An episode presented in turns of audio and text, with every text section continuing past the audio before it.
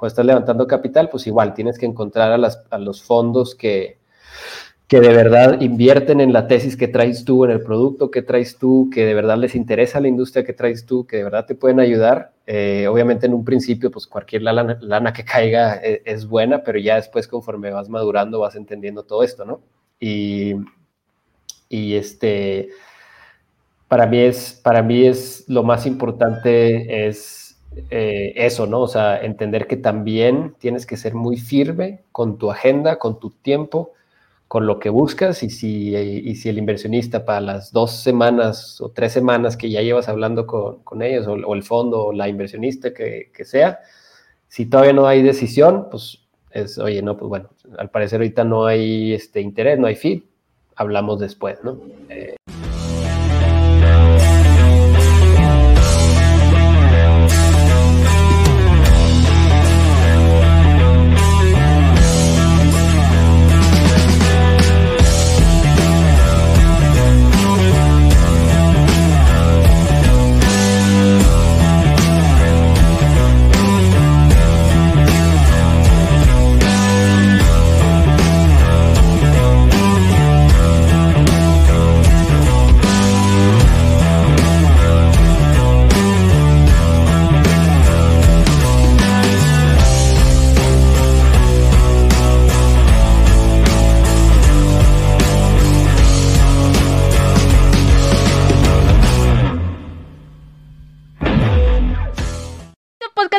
Gracias al patrocinio de Panadería y Repostería Saludable Welker.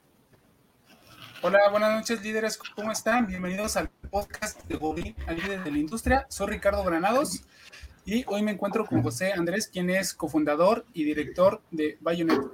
Hola José, ¿cómo estás? Hola Ricardo, muy bien, gracias por la invitación. Pues se nos dio, ya teníamos rato tratando de invitar a José y por una u otra situación no se concretaba, pero por fin ya, ya, ya lo logramos. Eh, pues, y pues me sirvió un poquito más, José, porque así puedo investigarte, eh, saber tu trayectoria, y yo creo que va a ser una charla diferente a, la, diferente a la que has tenido. Bueno, y para los que no te conocen, ¿quién es José Andrés? ¿Quién es José Andrés? Lo que yo también estoy tratando de entender en esta vida. Pero lo que sé es que eh, bueno, sí, tengo una empresa, fundé una empresa junto con eh, otro amigo que se llama Imran Arshad desde la India. Tengo seis años con la empresa, casi siete. Eh, me gradué de ingeniería industrial, soy de Chihuahua. Me gusta eh, correr, me gusta salir de o, mantenerme la curva empinada de la, ¿cómo se llama? De la la, del aprendizaje, ¿no? Me gusta mucho aprender cosas nuevas y ponerme en situaciones este, incómodas y difíciles como es empezar una empresa, ¿no? Así es. Ahorita regreso con, con, cosas que comentaste como lo de correr, lo de, lo de Chihuahua y lo de ingeniería industrial. Y también que nos comentes qué, qué es Bayonet y qué servicios ofrecen, porque sé que es una empresa de servicios. Eh, sí, Bayonet es una empresa de eh, software, ¿no? Software como servicio, es un software que construimos desde cero, como te digo, mi socio Imran y yo. ¿Qué hace este software? Eh, se encarga de prevenir fraude en pagos, es decir, no sé si a alguien le hayan robado o clonado su tarjeta, ojalá y no. lo que pasa ahí la mayoría de las veces es que esas tarjetas van a ir a usar en Internet, eh, una vez que las usan sin el consentimiento de la persona a la cual se la robaron, esa persona se da cuenta en su, en su registro, en su estado de cuenta bancario, reclama el cargo y lo que muchos no saben es que es el comercio quien debe de absorber la pérdida cuando, no sé, si tú Ricardo vendes algo, ¿no? Y te pagaron con una tarjeta robada, eh, no es el banco quien absorbe el, fraude, es, es, el comercio quien tiene que reponer ese, ese fraude. Entonces a nosotros nos contratan empresas y proveedores de servicios que, que venden algo en Internet para saber en 300 milisegundos que hacen lo que parpadea una persona, en lo que le dan clic en pagar, nos consultan a nosotros y les decimos, oye, esta transacción acepta, esta transacción recházala, con base en, en, el riesgo, con base en el correo que está usando, que está comprando, el dispositivo, la dirección IP, de dónde viene, etcétera, etcétera. y es eso, es básicamente un software de, prevención de fraude. Ah, oye, eh, me, me, detengo ahí tantito. Dices que el comercio es el que absorbe esa pérdida. Si yo me, me clona mi tarjeta, yo reclamo al banco. Porque dices que el comercio, si voy, digamos, compro un, o sea, el caso de Netflix, ¿no? Pago la, porque sé que son negocios eh, digitales. Pago la mensualidad de Netflix, eh, reclamo, o alguien más bien paga la mensualidad de Netflix alguien con mi tarjeta clonada o con mi tarjeta si es que fue extraviada o robada. Yo le reclamo al banco y el, entonces, ¿cómo la aplicación o la empresa, cómo es la que sostiene? Eso es lo que no me queda claro. ¿Cómo, cómo absorbe ese, ese monto? Ahí lo que pasa es que tú le dices al banco, oye, no reconozco este cargo, el banco te dice, perfecto, yo te lo devuelvo, pero ese yo te lo devuelvo por detrás, el banco eh, le dice al comercio, oye, esa lana, eh, esa suscripción de Netflix que vendiste, le dicen, oye, esa suscripción, el tal día, con tal ID, oye, pues resulta que la pagaron con una tarjeta robada, me tienes que devolver la lana porque le está reclamando el tarjeta viente, ¿no? Eh, eso se conoce como contracargo. Tú cuando no reconoces un cargo, se genera un contracargo y, la empresa que vendió ese servicio tiene que reponerle esa lana al banco para que al banco a su vez te la reponga a ti como tarjeta viente. Wow. Oye, pues sí, y también escuché en, la investigación que hicimos que, uno de los propósitos que tienes dentro de Bayonet es de poder salvar esos negocios, de poder, de poder absorber tantas pérdidas. Y, me, o me pareció fantástico lo, lo, que mencionaste porque me estabas diciendo que pues, la situación de una startup siempre es se acaba el dinero y todos los problemas que sabemos, ¿no? Falta de capital, crecimiento, no crece en él, los primeros clientes, eh, los valles de la muerte. Y porque seguías, y una de las razones era porque tengo el propósito de poder ayudar a esas, esas organizaciones pequeños, medianos y grandes, este, pero yo creo que más medianos y grandes, empresas a no perder ese dinero por falta de fraude. Entonces el propósito es grandísimo. Sí, fíjate, México es la región, perdón, México es el, bueno, Latinoamérica es de las regiones con más fraude en pagos y sobre todo en pagos digitales. Y dentro de Latinoamérica, México es el país número uno en fraudes, eh, más allá que más de Brasil, que, Brasil es el mercado más grande en e-commerce y en pagos digitales. Aún así, México es en proporción más alto eh, en temas de fraude. Entonces imagínate la lana que se pierde, son billones de dólares al año que, bueno, digo, también los defraudadores tienen su familia y, participan en la economía. Yo no tengo nada contra ellos, pero sí he visto que las empresas, eh, pues a veces tienen que cerrar, ¿no? En México tienes eh, seis meses para reclamar un cargo no reconocido. Entonces, imagínate que a los cinco meses a ti te dicen, oye, no, pues el mismo ejemplo, ¿no? Oye, vendiste esa, todos esos este, artículos, eh, a lo mejor tú ya te gastaste la lana, ya la invertiste o lo que sea, y te dicen, tienes que devolverme la lana porque fue un contracargo. Pues es, una pérdida que muchos negocios que van empezando no pueden sostener. Entonces, sí, a mí me tocó, desafortunadamente, en, en mi chamba anterior, pues ver cómo tenían que desaparecer ciertos negocios a causa del fraude y pues son un, un emprendimiento menos en la economía es, pues es muy triste, ¿no? Sí es. Bueno, ahorita regresamos a lo, a lo de Bayonet eh, y cómo llegaste ahí y el tema a través de los fraudes. Pero me gustaría regresar a, Chihuahua. Eh, ¿Ya tenías pensado, porque estudiaste ingeniería industrial y lo, también lo estábamos comentando, la mayoría de los buenos emprendedores que, conozco, o un gran porcentaje, ya son buenos o malos, eh, porque eso pues, lo, lo, definen las ventas y otras, muchas, muchas variantes, están relacionadas con ingeniería industrial. Ya cuando sale la carrera profesional es ingeniería industrial. ¿Ya tenías pensado antes de estudiar ingeniería industrial emprender? ¿Por qué ingeniería industrial? ¿Y crees que tiene una relación con el emprendimiento y la ingeniería industrial? Sí, eh, sí tenía, o sea, no, no tenía yo esos ídolos como, ah, yo quiero ser como Elon Musk, o yo quiero ser como, no sé, quiero emprender algo para X o Y, más bien siempre me ha llamado la atención resolver problemas y ayudar a alguien, y creo que ingeniería industrial es mucho eso, ¿no? Oye, tienes un sistema, tienes algo que tiene variables de entrada, tiene procesos en medio y tienes variables de salida y en todo este sistema hay varios cuellos de botella y hay muchas cosas que, hay que resolver y eficientar y optimizar. Me da risa porque a los ingenieros industriales nos dicen que somos licenciados con casco y, y sí, ¿no? O sea, yo creo que por eso a lo mejor mucha gente que, que empieza startups o que ha fundado empresas viene de, este, de esta carrera, pues porque te da buenas, buenas herramientas, ¿no? En, en, mi caso, pues es creo que la carrera que más matemáticas llevaba. Yo antes de entrar a la ingeniería era muy malo para las matemáticas, ahora no, no soy tan, no soy el mejor en matemáticas, pero como quiera me forjó ese pensamiento y ese, y ese interés y esa pasión de entender los números y, precisamente eso, estadística, mate y tal. Entonces te, te, da esas herramientas y además te enseña a pensar en, en las cosas como un sistema, ¿no? Eh, mm. como te decía, de, variables de entrada, variables de salida, procesos en medio y tal. Y eso creo que a nivel empresa, pues es, es un buen, un buen modelo de pensamiento cuando quieres resolver problemas este, de manera ágil y, y eso ayudó mucho, ¿no? Y pues sí, en Chihuahua creo que pues no sé cuántas startups hay en Chihuahua, debe haber varias. Eh, hay, hay, aceleradoras y hay mucho más movimiento. Pero no, en su momento yo la verdad, pues es que estudié eso porque eh, parecía útil y resultó ser. Entonces, casi, casi como el burro que tocó la flauta, ¿no? Sé que no es una respuesta esperada, pero pues es, es mi caso, ¿no? ¿Y ya, ya habías decidido emprender o, voy a probar en una organización que aprendo y después ya lanzo el emprendimiento o no era tu sueño hasta que llegaste a alguna organización y dices, oye, ¿se puede hacer esto?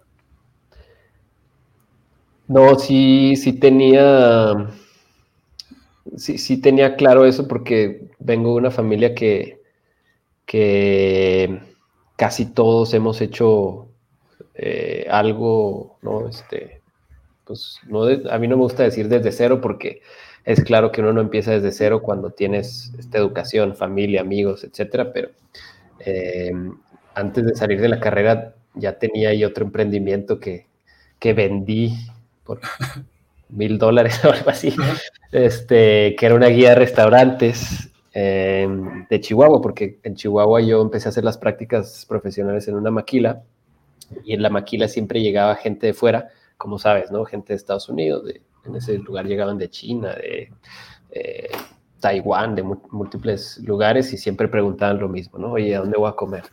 Y un poco también pensando en como, oye, ¿cómo generamos impacto, no? Este, pues me daba cuenta que siempre iban a cadenas comerciales americanas que estaban ahí cerca, ¿no? Sí, para no errar, ¿no? siempre me voy a, la hamburguesa de, que puedo encontrar, por decir, la marca aquí y en, y, en, China y en Estados Unidos. sé que sabe igual y sé que no voy a enfermar. Ándale, entonces yo decía, oye, no, pero pues aquí hay muchas, no hay mucha oferta culinaria como en el centro del país, pero pues sí hay cosas que vale la pena, ¿no? Y de ahí salió un poco la idea y, de, y con otro amigo, cuando estábamos todavía, estaba yo todavía en la escuela, empezamos a generar una guía de restaurantes. A mí en ese momento me gustaba mucho tomar fotos, me compré una cámara ahí en un mercado de segunda mano, le metimos, compré un buen, un buen lente ahí de segunda mano con otra cámara y empezamos a tomar fotos de, lugares y las metíamos en, los, en las habitaciones de ciertos hoteles y funcionaba bien, pues porque llegaba la gente de trabajo y veía, oye, esta guía, pues ya salían otros negocios este, que, que, que pues que no tenían el radar, ¿no? Entonces sí, como que desde antes de, de salir de la carrera ya andaba medio metido en, en, el tema de emprender. Después eh, me vine para acá, para México. Y ahí fue que entré a Conecta. En Conecta realmente duré un poquito más de un año, creo. Y otra vez al emprendimiento. Entonces, realmente mi vida profesional de, de, Godín, si lo quieres ver así, solo ha durado un año, ¿no? y, y eso es, es, lo que te decía, es nombre al título del podcast de Godín de la industria porque trabajaste en una organización y ahora pues ya dominas el, la industria del fraude, ¿no? En contra del fraude. Duraste muy poquito en Conecta. Yo pensé que habías durado más. ¿Qué aprendiste en Conecta? Bueno, en, otros podcasts que, te decía no quería repetir lo que de cómo entraste, lo, de tu amigo que te jaló y, y, cómo iniciaste, pero sí iniciaste al inicio de Conecta. Eh, ¿Cómo te vendieron el sueño? ¿Cómo te vendieron el sueño de poder entrar? ¿Y qué aprendiste? Porque fue muy poco tiempo, pero también creciste muy rápido. Estuvo muy padre, la verdad, conecta eh, pues, mi respeto, ¿no? Es, es, o sea, tiene mucho mérito lo que hacen, tiene mucho mérito cuando lo empezaron. Eh, el problema que resuelven es, es muy complicado y antes de ellos, pues no, no había muchas opciones. La verdad es que yo entré ahí porque la hermana de mi antiguo, mi ex socio, eh, estaba como trabajando en temas de reclutamiento y justo creo que los de Conecta dijeron, oye, pues queremos a alguien que venga de ingeniería industrial para que pueda hacer ahí un poco de todo. Me acuerdo que era como que específicamente lo que buscaban. Y la verdad es que me vendieron la idea, no sé, o sea, fue algo que me acuerdo que entré a su sitio web, no entendí qué hacían, pero, pero se veía interesante. Me citaron en las oficinas, dije, oye, qué padres oficinas, me empezaron a platicar, pues mira, hoy en día el ecosistema de pagos está muy difícil, si quieres procesar pagos en línea, o lo sacas con un banco o lo sacas con empresa A y B que lo hacen muy mal y es muy rígido y te piden fianzas y te piden una bola de cosas y tienes que integrarlo técnicamente y si no tienes programadores es un rollo. ¿Y, qué hacemos aquí? Pues lo simplificamos todo, ¿no? dije, ah, caray, pues sí está, pues sí está interesante, ¿no? Si es un problema este, bastante relevante. Y creo que fui el empleado número 5, porque éramos ocho personas en esa oficina que estaba curiosa porque no tenía piso y, no, o sea, no que estuviera como muy rascuacha, pero estábamos como un piso abajo de lo que iba a ser nuestra oficina. Entonces los primeros días me acuerdo que me sentía muy, este, se sentía padre porque era como la oficina así de, de la película de hackers, ¿no? Porque no tenía como que piso ni paredes y solo tenía una compu gigante con o varias compus y monitores con letras verdes, ¿no? Entonces para mí fue como, eh, aquí, aquí se está haciendo algo, ¿no? Y aprendí... Eh, Oye, pero ¿qué, qué, Andy, me quiere tener atento ahí. Eso es lo que así te lo vendieron. ¿Por qué crees que te contrataron? ¿Qué vieron en ti? Mm. Pues yo creo eso, ¿no? Que cuando eres una empresa en etapa temprana necesitas gente que, como decimos coloquialmente, que se la rife, ¿no? Que, sean hasta como quien dice todólogos, ¿no? Ya cuando vas escalando necesitas gente más especializada en cada punto, pero, pero al inicio necesitas todólogos, ¿no? Que oye, se ofrece esto, no sé cómo hacerlo, pero lo hacemos. Se ofrece el otro, no sé cómo hacemos, pero entonces yo creo que que vieron eso, ¿no? Y pues este cuate es ingeniero, pero al mismo tiempo tenía una guía de restaurantes y toma fotos y este, hizo prácticas aquí y además, ¿no? Esto es como, pues sí, se, ve que es todo lo que yo creo que por eso. Y la realidad sí fue que, que esas habilidades todológicas que posee, que, bueno, que creo que poseo todavía, pues sí se pusieron muy, muy en práctica, ¿no?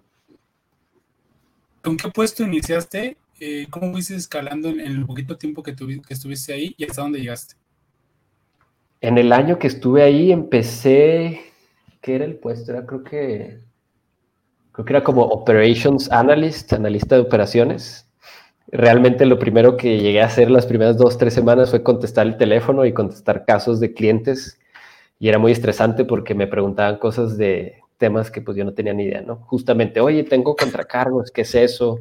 Oye, no puedo instalarlo, oye, cosas muy específicas que pues, el 80% del tiempo durante esa primera semana no, no podía responder nada y era como, espérame, voltear, oye, sí, ta, ta, Y luego después creo que me pasé, después ya me pasé a lo de antifraude y luego me pasé a manejar como que toda la relación que teníamos con los bancos, eh, que era un tema también muy difícil porque todo, en ese entonces como que no había mucha apertura de parte de los bancos para procesar cargos de empresas tipo Conecta. Hoy en día es otro rollo, pero había mucho que estar convenciéndolos, vendiéndoles la idea, oye, este, la tasa de aceptación está muy baja. Entonces, sí, en ese año creo que pasé por esos tres puestos. Creo que hubo un puesto intermedio, pero ya no me acuerdo qué, título tenía. ¿Se los fueron proponiendo? ¿Veían algo en ti? ¿O tú les dices, yo quiero ese puesto? Pues no, era más bien como en todo startup, ¿no? Oye, está este problema y volteamos a ver quién lo puede hacer. Y no, pues tú, ¿no? Sí, va, pues yo me la rifo, ¿no? Más bien era así, ¿no? Como que, oye, pues ¿qué se ofrece? No, pues ahora esto, ah, pues va, lo, hacemos, ¿no? De lo, de lo que llevamos es, eh, y más platicado es, hay una oportunidad, la ves y le dices que sí. Hay una oportunidad, la ves y dices que sí. ¿Te ha llevado algún problema decir que sí a todo? Porque pues ventajas hay porque por eso estás donde estás, ¿no? De decir que sí, ir escalando y escalando y escalando y con, el riesgo que eso conlleva y con el desconocimiento. ¿Te ha llevado, eh, ha causado problemas decir que sí? Mm, sí, de hecho, de hecho creo que ya cada vez uno aprende más a decir que no, ¿no? Y a, enfocarse. Y, pero en un inicio o, a nivel general creo que sí está, sí está mejor cargarte hacia el sí que hacia el no, al menos en mi caso, ¿no? Este, y al menos hablando en este ecosistema de, de, startups donde lo que quieres es, pues, pues tienes una meta como muy, muy clara como empresa, ¿no? Creo que eso también se logró bien en, en, en Conecta. A mí la verdad me cambió la vida haber estado ahí porque vi ¿no? todo este mundo de la programación, vi todo este mundo de las startups, vi todo este mundo fintech. Yo nunca había escuchado la palabra fintech, la primera vez la escuché eh, en Conecta. Yo nunca había visto una terminal en acción, ¿no? una terminal de, programación de la compu y ahí este, a raíz de eso fue que empecé a aprender a programar, después aprendí a programar yo solo, después el primer código de Bayonet eh, o el primer algoritmo lo, lo construí yo, obviamente un código horrible, pero pues funcionaba. Entonces me cambió la vida porque vi, este, vi todo eso. Entonces, el, si yo hubiera tenido a lo mejor una actitud más del no, pues quizá me hubiera quedado ahí contestando el teléfono y a lo mejor lo hubiera hecho muy bien. No, no, no digo que todo el mundo tengamos que tener esta actitud del sí. Eh, y sí, sí me ha llevado problemas, pues este, pues, empezando con el tema del startup, pues uno pasa por muchísimos problemas. Eh, yo creo que el mayor problema que te lleva a lo mejor decir tanto sí es que muchas veces te sobre extiendes en diferentes cosas y a lo mejor terminas quemándote y si no eres una persona que a lo mejor le gusta estar en varias cosas, un todólogo o algo así, pues te, te quemas y dices a todo que sí, ¿no? Yo creo que está bien decir que sí a todo lo que esté dentro de tus planes y lo que traes ya ya mapeado y todo lo que no sea de ese lado, decir que no, porque siempre que decimos que no a algo y cerramos una puerta, estamos dando más espacio para, para las cosas que sí nos queremos enfocar. Así es, dicen que cuando dices no, estás diciendo que sí a otras cosas. Ajá, exacto. Y, ese, ese, conocimiento de decir que sí y de, de, seguir aprendiendo, ¿ya lo traías desde antes o viste una oportunidad de, oye, si aprendo más teniendo una startup o creando una startup, ya vi que me, me, me ayuda más a escalar. Ya lo traías porque de acabar de Chihuahua a la Ciudad de México, con ese riesgo de no saber, ¿ya, crees que ese aprendizaje infinito que traes ya, ya es desde niño? ¿Ya lo traías? ¿O hubo como eh, partiaguas de, oye, desde aquí ya vi, o ya lo traías desde antes? Yo creo que sí, ¿no? Como que cada quien va teniendo sus, sus tendencias. A mí siempre me ha gustado como, sí, aprender, entender nuevas cosas, aunque sí hubo un parteaguas para mí cuando bajé Twitter. Yo nunca había usado Twitter hasta el 2000, ¿qué fue? Pues como en el 2014, 2015 empezó a usar Twitter y empecé a seguir mucho a, la gente que estaba metida en la onda de Bitcoin. Eh, y empezando a ver esa gente, eh, veía que la gente que estaba metida y apasionada por, por esta nueva moneda, esta nueva tecnología, esta nueva economía, era, gente que me llamaba la atención porque conocían de muchos temas, ¿no? Conocían de economía, conocían de programación, de política y hablaban de eso en Twitter y decían, no, este, era esta gente que sabía de, muchos, muchos temas, ¿no? De salud, eran generalistas y todólogos. Y, ahí que, empecé a interactuar con esa gente en Twitter en el 2015, 2016, sí ya traía como que esa chispa de aprender, pero empecé a, a ver pues admirar mucho a esta gente, ¿no? Como, oye, pues ve todo lo que sabe, ¿no? Pueden hablar de muchos temas y me puse a leer, a leer, a leer, a investigar, me puse a, repasar todo lo de mate que no había visto, yo creo que aprendí más de mate en esta época que todo lo que aprendí en carrera, ahí fue cuando me puse a aprender a programar, ahí fue cuando empecé a meterme más a temas de economía, me, clavé muchísimo en Bitcoin, me clavé muchísimo en, pues, diferentes temas que consideraba yo relevantes y sí, para mí sí fue un parteaguas ver, interactuar con esa gente en Twitter que, tenía tanto conocimiento y que lo compartía para decir, oye, no, pues todavía hay que aprender más, ¿no? Ok. Oye, ¿y por qué, porque una startup tenías la oportunidad, viste ahí en Conecta que, oye, hay una oportunidad de negocio aquí en el tema de los fraudes? tenías la burbuja corporativa, aunque sea una startup y sí, pues el riesgo de conectar hace, hace cuántos años, pues, pues era de que jala o no jala, ¿no? O sea, una de cada, ya sabemos la estadística, una de cada diez.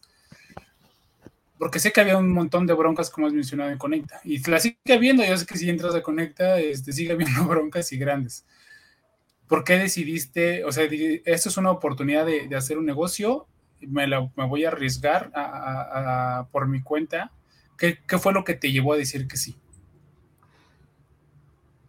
A mí me tocó utilizar los sistemas antifraude existentes en esa época, que la mayoría eran empresas de Estados Unidos o, de Europa, ¿no? Y yo liderando la parte de, prevención de fraude en Conecta, liderando me refiero a, liderando un equipo de una persona, ¿no?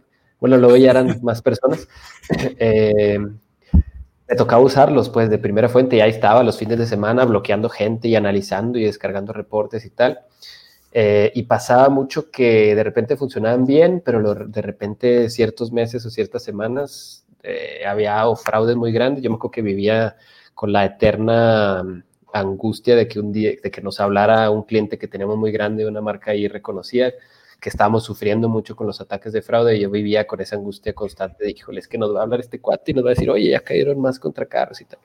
Entonces dije, oye, pues es que a lo mejor estas empresas no están eh, eh, tropicalizando, no están desarrollando sus, productos para el nivel de ataques que hay en México, porque a lo mejor construyeron esto pensando en Estados Unidos o pensando, sí, en el mundo, pero a lo mejor no han estado aquí construyendo desde ser una herramienta pensando en los problemas que tienen acá las empresas, en donde el volumen de ataques de fraude es grandísimo porque hay una impunidad muy grande, es decir, para que tú persigas un fraude de este tipo por Internet, pues la ley ahí está, pero los mecanismos olvídate, no, quiero incentivar al fraude, pero es difícil que, te, desafortunadamente es difícil que si tú haces fraude por internet, pues caigas en el bote, ¿no? Eso pues incentiva un volumen de ataques cuatro veces más alto que lo que pasa en Estados Unidos y en Canadá, por ejemplo. Eh, la creatividad de los defraudadores, el incentivo por hacer fraude, desafortunadamente con la situación socioeconómica del país también es otra. El patrón de fraude cambia mucho más rápido la data que estas empresas tenían de estas regiones, pues a lo mejor no era tan robusta. Me decían, oye, eh, pues sí, vamos a calibrar el modelo de Machine Learning de, de, inteligencia artificial, nada más necesito tres meses de data de tu cliente. Oye, pues este cabrón, sí, en tres meses de ataques sostenidos, pues ya no va a existir la compañía, ¿no? De aquí a que se calibre. Entonces, todas esas cosas, eh, ahí fue que vimos, oye, pues sí, sí hay una oportunidad de, de diseñar un sistema antifraude pensando en los retos de, los clientes acá, pensando en que muchas veces no va a haber data para calibrar un, sistema de inteligencia artificial, pensando en que va a ser muy rápido, nos tenemos que mover muy rápido, y bueno, todo esto que ya te comenté, y ahí fue que, vimos la oportunidad del negocio de, de, de Bionet. Mencionaste muchas características o, o situaciones ya hacia de zona geográfica, de antecedentes, de situación económica de, los defraudadores. Ya encontraste un patrón, no sé cómo, no sé cómo expresar mi pregunta de, saber si, si por región, de, tipo de edad, de, características, de como de un perfil de defraudador, ya lo pudieron identificar. Sí. Eh, está el defraudador amateur y está el defraudador eh, sofisticado y por lo general también las bandas, ¿no? El defraudador amateur es a lo mejor este, pues alguien que quiere sacar cerveza gratis, compus gratis, comida gratis, eh, y no necesariamente tiene un negocio de reventa establecido. Y como es gente que pues sabes, ¿no? Que, que, no hay tanto lío si haces fraude, desafortunadamente, de nuevo, no quiero incentivar a, a, que la gente se mete a este negocio, pero pues es la realidad, ¿no? O sea, así está la ley, ¿no? Después está el que ya es más sofisticado, que le sabe más a la programación, que, a lo mejor tiene más un incentivo de armar un negocio de reventa de, artículos, reventa de boletos, reventa de lo que sea, hasta cerveza, ¿no? Nosotros trabajamos, por ejemplo, con un grupo modelo y pues, el nivel de ataques de la gente que, quiere comprar cerveza gratis es, increíble, ¿no? Y, luego ya están las bandas, ¿no? Ahí, ahí, ahí este, toda una industria ya más sofisticada de, gente que profesionalmente se dedica a esto, tienen múltiples dispositivos en, oficinas o bodegas que lo único que están haciendo es intentar hacer fraude, saben de programación, saben técnicas un poquito más sofisticadas. Y precisamente nuestra tesis es esa, ¿no? Que anteriormente los negocios lo que hacían es cada uno utilizaba su diferente sistema, su diferente herramienta, y unos traían la herramienta de Estados Unidos, otros la de Europa y así pero no había realmente un player local en México que estuviera generando efectos red a nivel data para saber, oye, este cuate que te fue a fregar a ti, ya lo vimos acá. O, Ricardo, ¿no? Ricardo ya compró aquí y ahora fue a comprar acá y ahora fue a comprar acá y nunca ha hecho fraude. Ah, pues pásalo, ¿no? Porque también la otra cara de la moneda del fraude es los famosísimos falsos positivos, que es, hoy un cuante que quiere comprar, que tiene fondo su tarjeta, que te costó adquirirlo, pero le rechazaste el pago por sospecha de fraude. Eso también pasa muchísimo, ¿no? Entonces, eh, esos son un poco los tres perfiles y nuestra tesis es, si de verdad quieres hacerle frente al fraude sofisticado, pues tenemos que ir generando este ecosistema de colaboración a nivel datos en México y eso es mucho de la, tesis de Bayonet. ¿Cómo ves el, avance de, del fraude, como tú dijiste? Pues se va a dar igual que la tecnología, el fraude se va, ¿no? Sí, se va a agarrar una base tecnológica igual que las startups, igual que todas las empresas de tecnología. ¿Crees que el fraude ya está a la par de, empresas que están evitando el fraude? O, cuántos años luz nos llevan? ¿O crees que ya o estamos al mismo nivel de? yo creo que a nivel, yo creo que a nivel tecnología estamos igual.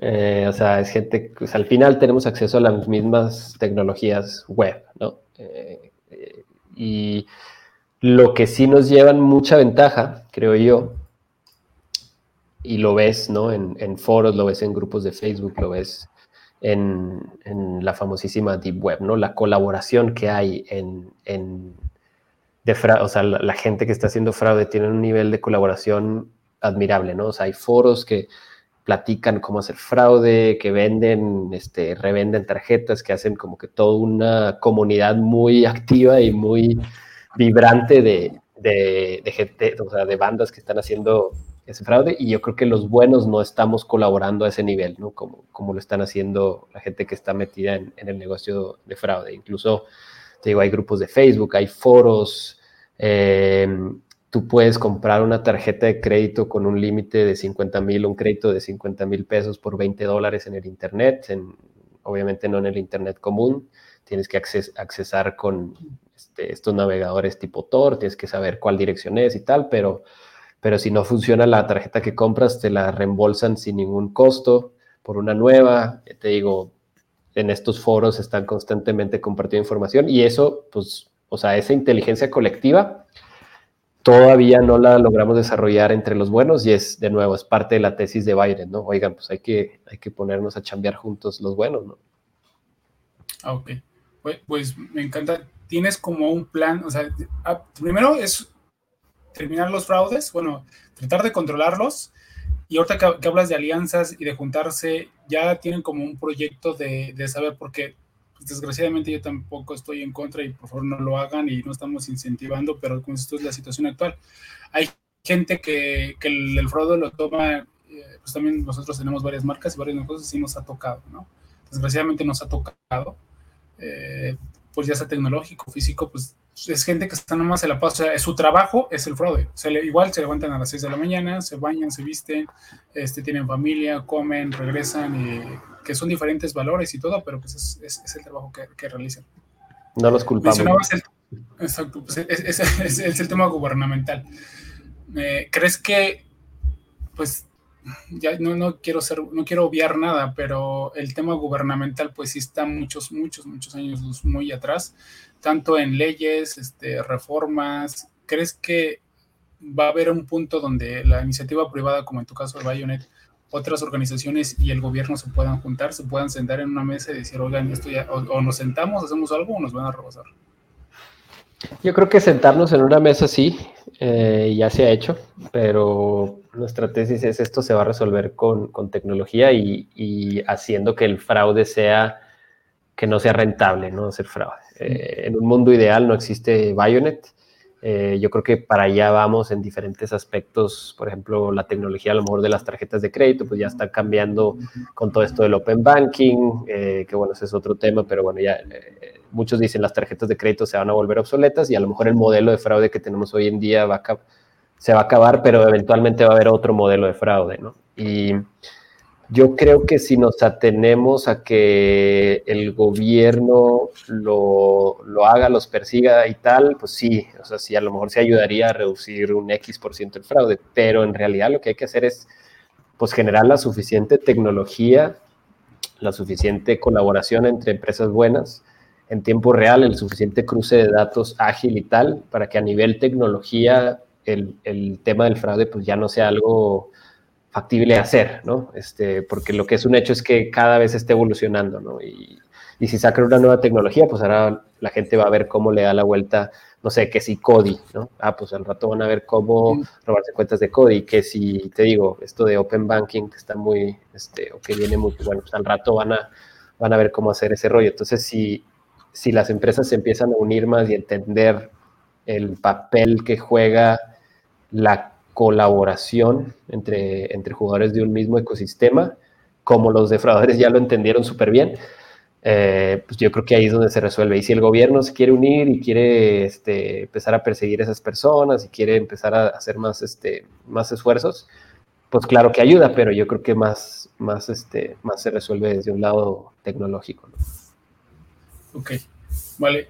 Quiero dejar esta parte de, de, Bayonet, ya, ya viste, por, encuentras la necesidad. Ahorita, pues, el tema del fraude, ¿cómo está?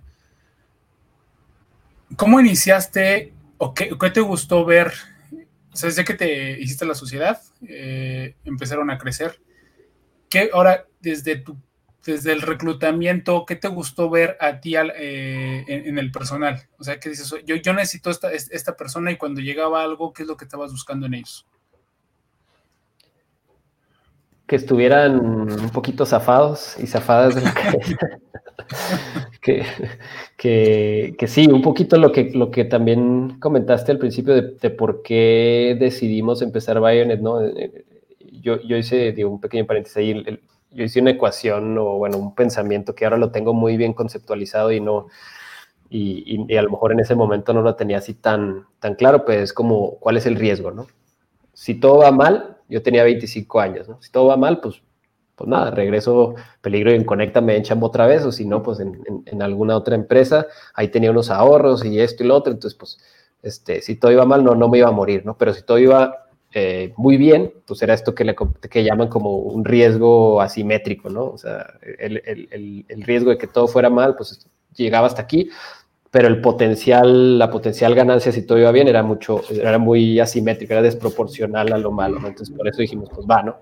Y yo creo que buscas gente que también traiga esa misma mentalidad, ¿no? Que sepa que, que va a entrar a la tierra, que va a entrar el lodo y que a lo mejor puede que todo truene, y que si todo truena, pues va a estar muy triste y tal, pero que, que si todo sale bien, eh, el, la ganancia puede ser eh, muy, muy atractiva, ¿no? Y afortunadamente sí, hemos logrado pues, reclutar un equipo de, de gente loca que, que, ya lleva, pues, cinco años, creo que es lo que lleva la persona que más lleva con nosotros, que es mucho más alto que el promedio de la industria, creo yo.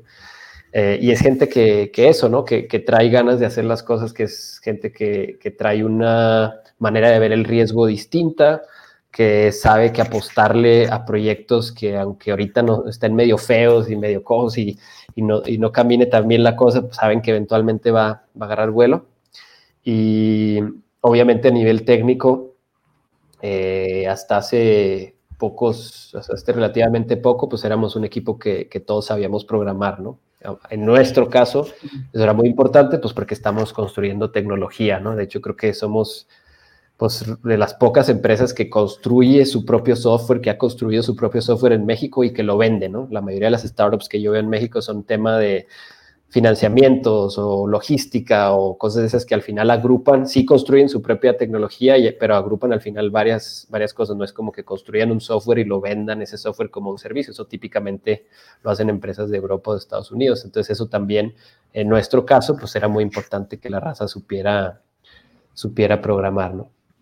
Mencionaste la, la, la desproporción que se tiene del riesgo y hasta dónde puede llegar una startup ese conocimiento, ¿cuándo lo adquiriste? Porque dijiste que, que venías de, digamos, de, de, Godín, entraste a Conecta, Conecta te, te, cambió y dijo, ay, existe la industria fintech, es una startup, todo. Al salirte y desarrollar Bayonet, ya tenías ese conocimiento de, oye, yo sé que hay una oportunidad y ya, ya lo platicamos cuál es y cuál es el propósito tan grande y tan, tan, tan fuerte que tienes, tan ambicioso. ¿Ya tenías ese conocimiento o dices, ya veo la oportunidad y conforme en Bayona, supiste de aceleradoras, de inversionistas, de levantamiento de capital, o todo lo aprendiste en Conecta y dices, ah, mira, esta es una startup, ya encontré una oportunidad de negocio, una necesidad muy grande y si agarro estos, ¿no? Todo, todo el ecosistema de emprendedores, lo, lo que mencionaba, lo puedo desarrollar y creo que por ahí se puede. O ya que estabas ahí, dices, ah, mira, también existe esto, entonces esto me va a ayudar para poder generarlo. ¿Cómo fue y cómo te ayudó? Sí, más bien fue como el segundo, ¿no? O sea, yo, yo me acuerdo que, o sea, sí, mi decisión para salir de Conecta fue el riesgo, o sea, sí, sí me acuerdo de decir, ok, es que, es que el riesgo es muy asimétrico, tengo 24, eh, 25 años, eh, si todo va mal, no, no me voy a morir. Eso sí me acuerdo que fue básicamente la, la, lógica principal. Pero si te soy honesto, yo la verdad es que no tenía ni idea de que era un startup, ¿no? y, y, sobre todo lo difícil que es este, empezar un startup, levantar capital, armar este, la empresa, eh, todo el tema de, de, crecimiento, de growth, de ventas, de cómo distribuir un producto, de, de, cómo encontrar product market fit, de cómo iterar, hacer experimentos, validar, todo eso lo fui aprendiendo sobre la marcha, muchos trancazos y, y, la verdad es que con muchas dificultades. Yo creo, yo veo ahora nuevas empresas, ¿no? Y llevan dos años apenas y, ya tienen todo muy, este, muy estructurado, ya hicieron muchos experimentos, ya saben cuál es su mercado. Y a mí todo eso, la verdad es que sí, los primeros dos años de vida de, de, de fueron muy dolorosos porque no entendíamos todos estos procesos de cómo hacer un startup. Obviamente ya si empezamos hoy desde cero alguna otra cosa, pues tengo ya una idea de qué se tiene que hacer primero, qué se tiene que hacer después, en dónde sí vale la pena invertir, en dónde no, eh, etcétera, ¿no? Por más que uno lee los, los libros, creo que hasta que no lo, no lo tienes ahí enfrente eh, a la bestia, ya, este, ya, ya, ves por dónde va, ¿no? Hubo una metodología, dices, a los dos primeros años, en esos dos años pasó algo, o sea, encontraste una aceleradora, un mentor, el levantamiento de capital que, que, te dio como que el empujoncito, porque también eh, en búsqueda, bueno, en el en la investigación que hice, pues si hubo, como todas las startups, la mayoría, ¿no? Pues no hay para pagar nómina, no hay negocios, este, pues la gente, tú dices, son personas que se tienen que meter al lodo contigo, porque pues a veces no hay ni para pagar, pero ven, creen en el sueño y ven que hay oportunidad de, de poder seguir eh, hubo algo que dijo, ah, mira, pues, por aquí es, ¿no? Porque algunos marcamos que este es el negocio, perdón, que estos son los clientes y no le atinamos, ¿no? O este es el producto que, y nomás estamos este, pivoteando, pivoteando. Ahí pasó algo para que vaya una diera. Sí, pivoteamos, no pivoteamos por completo, pero sí pivoteamos en varias cosas después del 2018 y fue un parteaguas, eh, sinceramente. Eh, no habíamos entendido antes de eso a quién sí le servía el producto que teníamos. Eh, por ahí dicen mucho, tienes que encontrar o, tienes que validar que la persona, la empresa que le estás ofreciendo tu servicio, al menos en, negocios business to business, ¿no? Eh, no, no, el otro que le vendes al, consumidor este, masivo, sino cuando le vendes a otros negocios. Tienes que validar que, que el, que la persona tiene la cabeza en fuego, ¿no? Que su problema es, se me está quemando el pelo porque así, pues a mí me da risa, ¿no? Porque aunque le eches tierra o le eches, no sé, le hagas pipí en la cabeza, pues lo que él quiere es apagar ese fuego que tiene en la cabeza, ¿no? Y nosotros pasamos mucho tiempo, estos dos años, incluso los primeros dos años y medio de la empresa, pues vendiéndole a gente que no tenía, o empresas que no tienen la cabeza en fuego, ¿no? Que era un nice to have, como dicen, algo pues oye, sí, estaría padre este, usar tu servicio, pero pues no, no hay gente que se me está cayendo el negocio por esto, ¿no?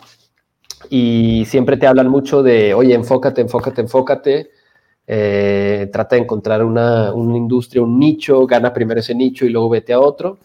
Y, y yo eso lo tenía muy claro, lo que no tenía claro era cómo validar cuál es nuestro nicho, ¿no? Porque eso ya es un poco más fino, es entender en las reuniones de negocio qué te está diciendo, cómo está reaccionando y ser muy firme, ¿no? Oye, a ver, esto que te estoy vendiendo, ¿te sirve o no te sirve?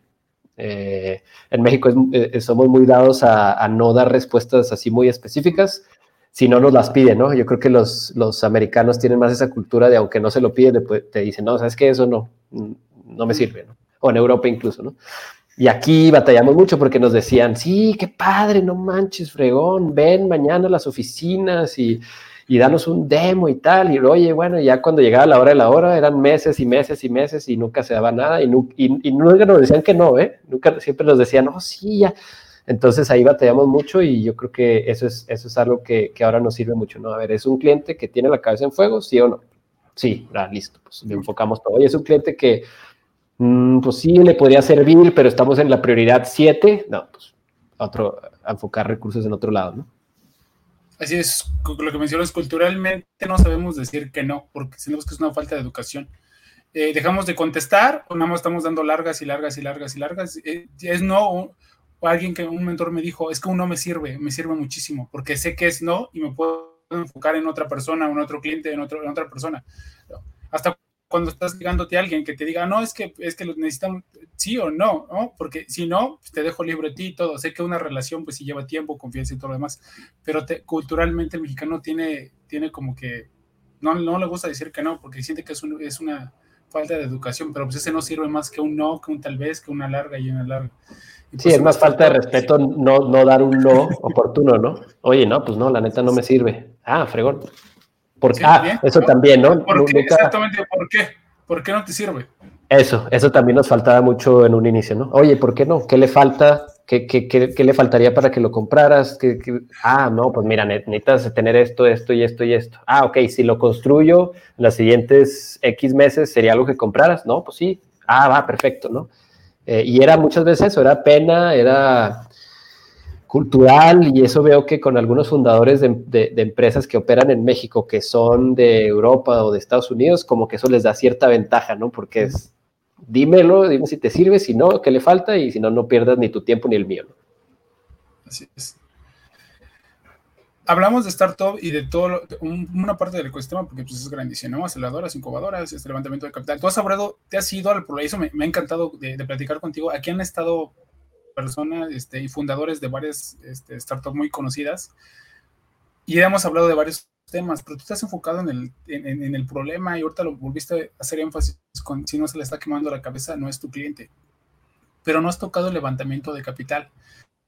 Y ahorita tú lo sabes, ahorita está el boom y muchos también conocen a muchos fundadores, yo también los conozco, conozco y a mucha gente que quiere estar en una startup se enfocan en levantar capital y creen como que es su objetivo y si levanta una buena ronda eh, es como, como que ya gané. Y más bien yo creo que es, la, es donde empiezas porque la responsabilidad del dinero que no es tuyo sino que es de alguien tú lo tienes que aplicar para que crezca es una responsabilidad muy grande.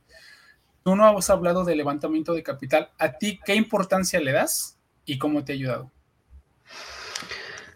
yo incluso respeto más a las empresas que han crecido sin, sin, incluso sin levantar capital. Es obviamente más, si ahorita hay mucho hype de mucha, pues, ¿cómo se dice? oye, levanté no sé cuántos millones y tal, ¿no? Pues felicidades, porque la verdad sí se necesita obviamente también tener tracción, tener una buena idea, tener muchas cosas para levantar este, una lana. Nosotros eh, los primeros 280 mil dólares que levantamos nos tardamos yo creo que como siete meses en levantarlos. Hoy la última ronda que levantamos, los, no sé, el último, bueno, hasta ahorita hemos levantado como 1. como 1.8 millones de dólares eh, y los últimos 800 mil dólares nos hemos tardado, pues, no sé, como dos meses en levantarlos, ¿no? En vez de seis meses y te vas dando cuenta de, también cómo es ese juego. Eh, y creo que es algo similar al juego de, del cliente que platicábamos de entender, ¿no? Eh, también pasamos mucho tiempo este, platicando con fondos, inversionistas que, que tampoco tenía mucho fit con lo que hacíamos o que, o que tampoco iban a meter un ticket en la etapa en la que estábamos, pero pues obviamente como fondo eh, no vas a recibir un no rotundo muchas veces, ¿no? Porque si yo como fondo te digo a ti, Ricardo, no, pues no, tu empresa ahorita no. Me estoy cerrando la puerta a que si Ricardo eh, hace lo que dice que va a hacer y, le va bien, pues obviamente tú no vas a querer ir conmigo después, ¿no? Es, no, pues ese fondo son bien sangrones, ¿no? ¿Para qué, no? Entonces, obviamente todos los fondos te dicen, sí, qué padre también, ¿no? Y vamos a platicar y ahí, te traen, ¿no? Y mantienen la puerta abierta, ¿no? Y, y, ese fue un aprendizaje también muy, muy fuerte de cuando estás levantando capital, pues igual tienes que encontrar a los fondos que, que de verdad invierten en la tesis que traes tú, en el producto que traes tú, que de verdad les interesa la industria que traes tú, que de verdad te pueden ayudar. Eh, obviamente en un principio, pues cualquier lana, que caiga es, es, buena, pero ya después conforme vas madurando vas entendiendo todo esto, ¿no?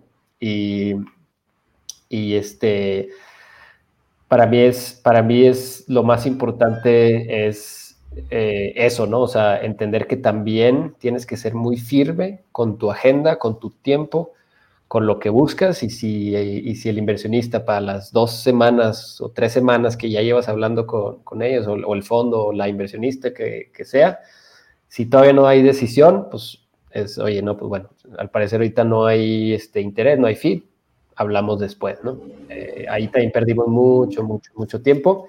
Eh, pero sí te ayuda, ¿no? O sea, creo que si eres una persona que, que está buscando eh, emprender un negocio, eh, algo que me pasó a mí también, eh, bueno, yo antes no era el CEO de Bayonet, antes yo llevaba producto, más tema técnico, eh, era mi, mi, ex socio y él llevaba la parte de levantamiento de capital.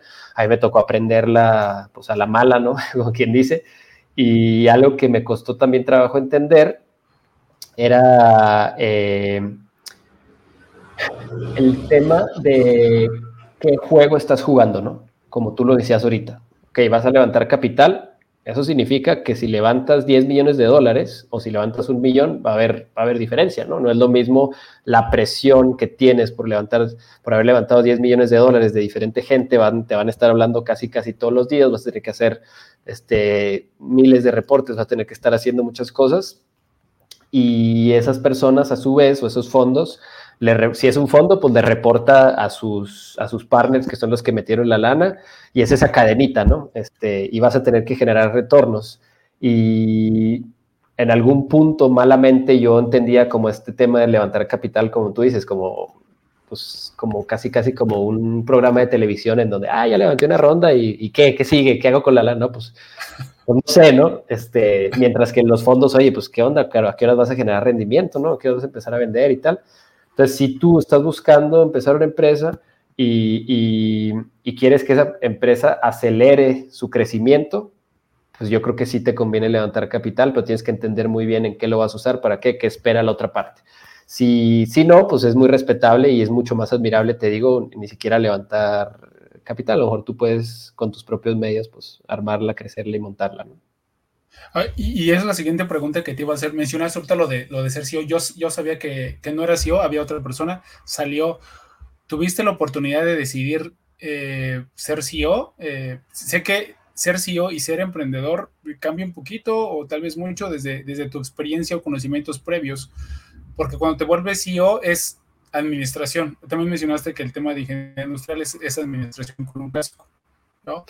Administración, los recursos y la responsabilidad de, la primera situación que pasas contra el CEO. A ver quién es el CEO de esta, de esta startup, de esta organización. Y cuando eres emprendedor, pues es innovar, innovar, innovar, crecer y todo lo demás, y estarte moviendo. Cuando te vuelves CEO es establecerte y ver controles, este, de inversión, bajar y todo lo demás, ¿no? Bajar inversión, el equipo, el desarrollo, los problemas y todo lo que lleva a ser CEO. Cre fueron, tú decidiste hacerlo y qué, has, qué aprendizaje te has llevado como posición. Me refiero a como, como posición de CEO dentro de tu equipo. No, no decidí serlo. Pero volvemos a lo mismo, ¿no? Pues es como, bueno, pues aquí no le decimos que no a nada que esté dentro del rango de las cosas que queremos hacer. Entonces, pues era realmente como, pues es que si no eres tú, pues quién más va a ser, ¿no? Mi socio Imran es un genio de la, de la programación, de desarrollar eh, sistemas, infraestructura y tal. Eh, entonces, pues era claro que si él era el CEO, íbamos a estar, o sea, ni le iba a gustar, ni, ni, ni, se iba a aprovechar su talento, ¿no? Y entonces, pues volteando a quién más había, en ese momento que solo éramos dos personas en la compañía, pues la respuesta era muy fácil, ¿no? Te toca a ti. Hasta, hasta, hasta ahorita, no, ya ahorita ya hablando del aprendizaje que, que, comentas, bueno, todavía me, me, tengo la esperanza de que me contraten mi equipo de Data Science y que llegue alguien que, que sea mucho mejor en, en, todo lo que hago, eh, ojalá, como, como CEO eh, hoy en día. Sería mi sueño, no sé si pase el examen que hacen los del equipo que tenemos de Data Science, no sé si me contratarían, pero bueno, igual, igual aplicaría, ¿no?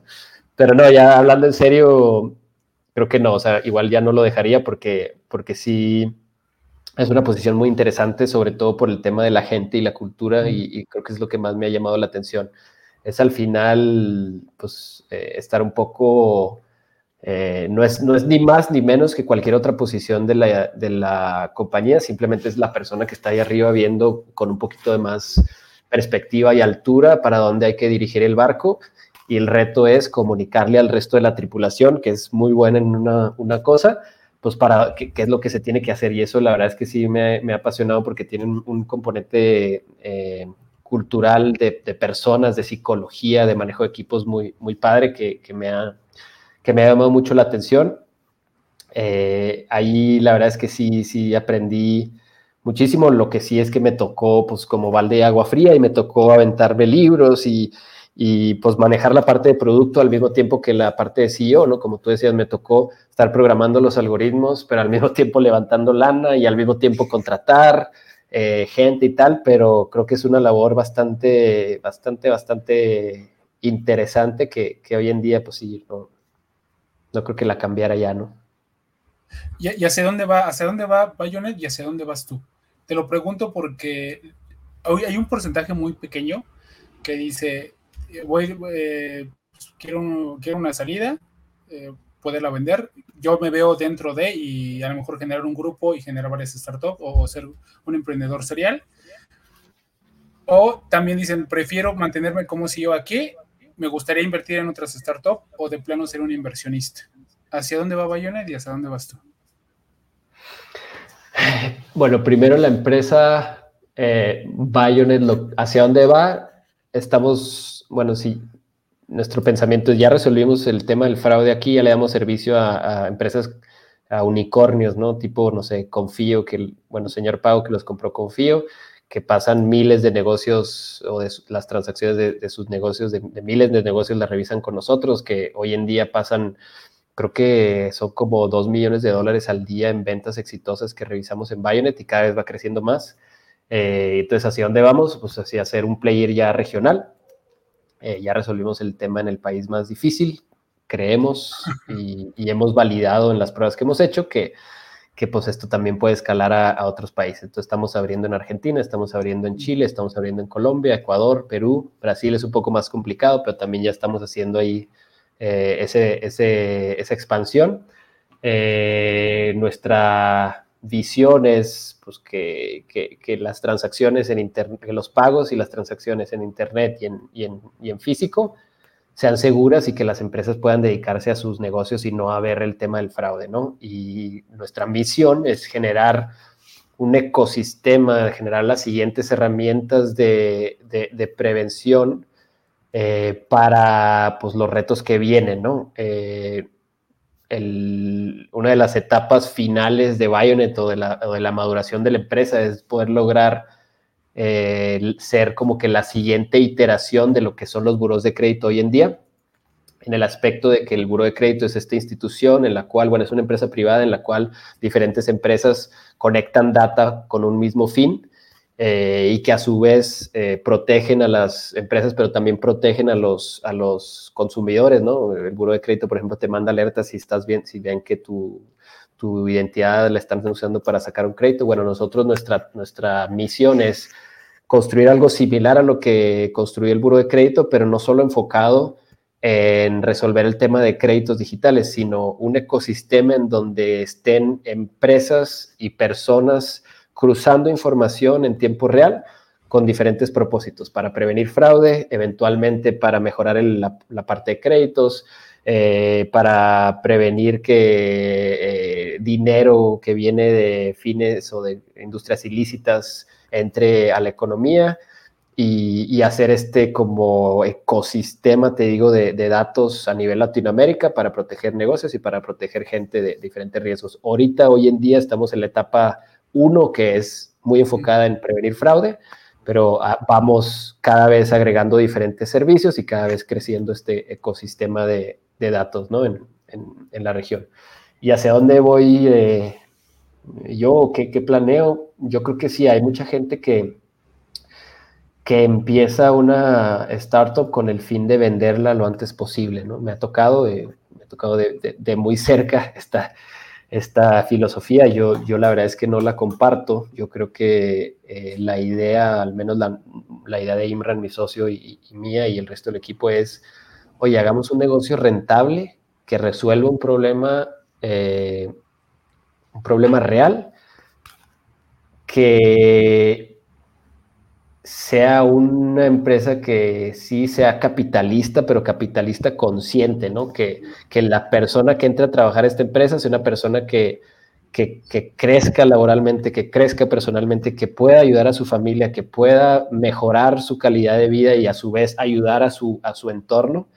No nomás este, sacar ganancias para el hijo de mi papá y, y mis socios, sino, sino para todos los que entren aquí, que, que, sí, que sí les vaya bien pero que sea obviamente un negocio rentable y, y eso, un, capitalismo sostenible y un capitalismo consciente, que bueno, habrá gente que, que diga que, que, eso no existe, yo creo que sí existe, eh, y eh, sabemos que si es una empresa rentable, resolviendo un problema real, eventualmente alguien la va, la va a querer este, adquirir, si es que ese es el plan, o eventualmente se puede volver una empresa pública, o si no quieres ninguna de esas opciones, pues le vas a poder dar este eh, rendimientos y, dividendos a tus inversionistas, pero siempre y cuando tengas eso primero, vas a poder tú ya decidir. Entonces, yo la realidad es que no lo tengo así como que tan claro, ¿no? O sea, si, bueno, más bien, no tengo un plan así específico en el sentido de que si no se da, ah, me voy a, me voy a agüitar. Yo creo que eventualmente esto, eh, o, sea que la compren, o sea que, que, la misión que tenemos la ejecutamos, si somos una empresa regional muy grande, incluso probablemente salir a la bolsa,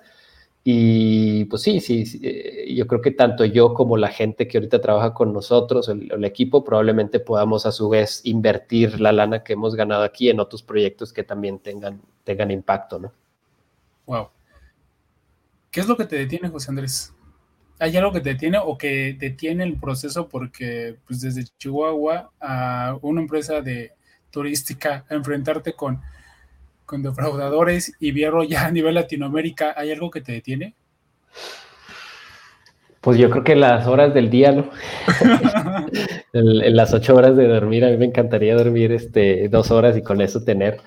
Pero, pero sí, es, yo creo que más que nada es, es, el tiempo, que a su vez es, es, como que una un recordatorio interesante, filosófico de, de, también decir, bueno, pues no, no se puede hacer todo y más bien este, pues trate de que las horas cuenten y, estar consciente de que hoy estamos aquí, pero a lo mejor mañana pues ya no estamos, ¿no? Eh, entonces sí, no, no, no, no pienso que algo me detenga adicional a, las horas y, y, los recursos de, dinero y de gente y de tiempo.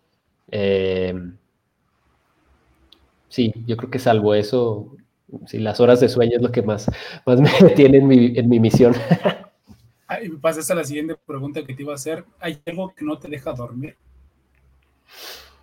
Mm, sí, o sea, yo creo que, bueno, antes me pegaba más, eh, yo creo que hace como dos años, eh, sí, genuinamente no podía dormir de pensar en todas las, en todas las cosas de la empresa, ¿no? De pensar en que, híjole, estas personas que tienen todos estos compromisos y están trabajando hoy en día aquí, ya perciben este sueldo, imagínate que cerremos, pues que va a ser muy difícil para ellos, va a ser un dolor de cabeza, a los inversionistas que depositaron la confianza en nosotros, ¿qué, qué voy a hacer? ¿Cómo les voy a decir si esto falla? Sí, de verdad, sí, sí me quitaba el sueño eso, como creo que cualquier otra, otra persona que tenga un negocio. Pero fíjate que afortunadamente hoy en día ya, ya este, pues no, ya, ya no tanto, ¿no? Sí, me, todavía me pasa cuando los momentos de estrés están muy fuertes y si, y si tengo que responder la pregunta, pues sí sería definitivamente cosas o que tengan que ver con la salud de mi familia, mis seres queridos o, la salud de, de, la empresa, ¿no? Oye, ¿qué te sientes orgulloso de lo, de lo que más te sientes orgulloso? Ah, pues es este, una respuesta muy cliché, pero de verdad del, del, equipo, ¿no? O sea, es que cuando, cuando tú logras convencer a, en nuestro caso, no sé, las 15 personas, próximamente 16 personas que, que trabajan en, en Bionet, pues al final estás este, convenciendo a esas, esas personas que, que su día a día lo, lo, lo inviertan en algo que tú eh, concebiste, conceptualizaste, trabajaste para que se diera. Entonces, yo la verdad es que me siento muy orgulloso de, pues, de haber reclutado y convencido a esta bola de locos que a su vez son muy talentosos, que venían de empresas y de hacer cosas muy, este, muy cañonas y que a cada rato les hablan no por presumir, pero no sé, por ejemplo, hace poquito a una persona de, le hablaron de, de, Meta, ¿no? De Facebook, oye, ¿no te quieres venir para acá? O de, de, empresas, o que venían de bancos, ¿no? De Banamex, o que venían de trabajar en gobierno, o que venían de consultoras muy grandes y tal. Entonces, convencer al equipo y ver cómo ese equipo va creciendo y se va motivando y va eh, echándole de su propia cuchara y de su corazón, eso de verdad, de verdad es muy gratificante, aunque suene muy, muy cliché, ¿no? Okay. ¿Qué, de equipo, ¿qué tipo de líder te consideras? Mm, yo creo que alguien que siempre trata como de llevar con el ejemplo. Igual también una respuesta muy cliché, ¿no? Pero pero pues es muy obvio, ¿no? Si, si no lo haces tú primero y si no te tiras al lago primero, pues nadie, nadie te va a hacer caso de que te tires al lago, ¿no? Entonces yo me considero un líder que al menos trata de, de primero dar el, el, primer brinco yo al lago y luego ya decirles, oye, sí, sí, sí está calientita el agua, tírate, ¿no? O, o también una persona que, que, o sea, yo creo que no está mal equivocarse, pero yo siempre trato de, si me equivoco, pues al menos este, reconocerlo y, pedir perdón. Oye, ¿sabes qué? Pues sí, la regué, andaba aguitado ese día, andaba no sé qué. No, no dejar que el orgullo te limite a, pedir un perdón, a pedir una, oye, yo creo que todos cometemos muchas estupideces.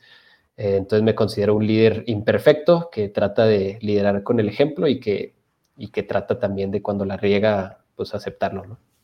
Sí, exacto. Si aceptas que la cagaste, pues el equipo también lo va a aceptar y se, se rompe la, una disfunción, ¿no? Como el libro de las cinco disfunciones, el tema de la confianza y decir, si se equivoca y lo está aceptando, yo me equivoco, lo voy a decir, lo vamos a resolver más rápido, ¿no? Ándale, exacto. Eh, la última pregunta y pasamos a las preguntas rápidas. ¿Tienes una rutina? Mencionaste lo de correr, por eso quería retomarlo. ¿Tienes una rutina en la mañana para ganar tu día?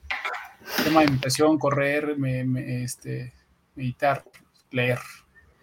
Eh, me gustaría ser más rutinario, te voy a decir la verdad, no soy una persona tan rutinaria, aunque cuando agarro rutina sí me sirve, sí, sí tengo.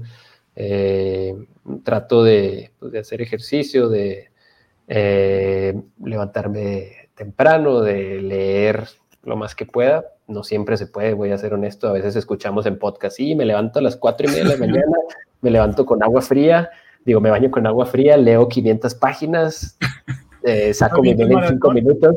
Sí, me avento un maratón. No, no, la verdad es que soy una persona bastante normal, con muchas fallas en mi rutina todavía. Hay veces que me quedo con mi esposa, oye, viendo la tele hasta el fin. Se pone muy buena la plática o, algún documental, algo así. Y bueno, pues te dormiste tarde ese día, pues ni modo, ¿no? También trato de no, de no, este, de no estresarme tanto. Yo creo que eh, pero si, te, si tuviera que darte una respuesta, pues sí, la rutina en general es tratar de hacer ejercicio, tratar de, leer, sí tratar de empezar este, con agua fría, al menos el baño, en lo que se caliente el agua, te metes ahí con agua fría y como que eso sí te despierta bastante y al mismo tiempo que el ejercicio. Y, fuera de eso, pues eh, la verdad es que me encantaría poder meditar todos los días, pero creo que a veces pues se complica, ¿no? Yo trato de meditar de todas maneras, la corrida me, me ayuda, eh, tengo una particularidad que a veces a la gente le da risa, que, que corro en guaraches, eh, nunca, nunca he corrido más de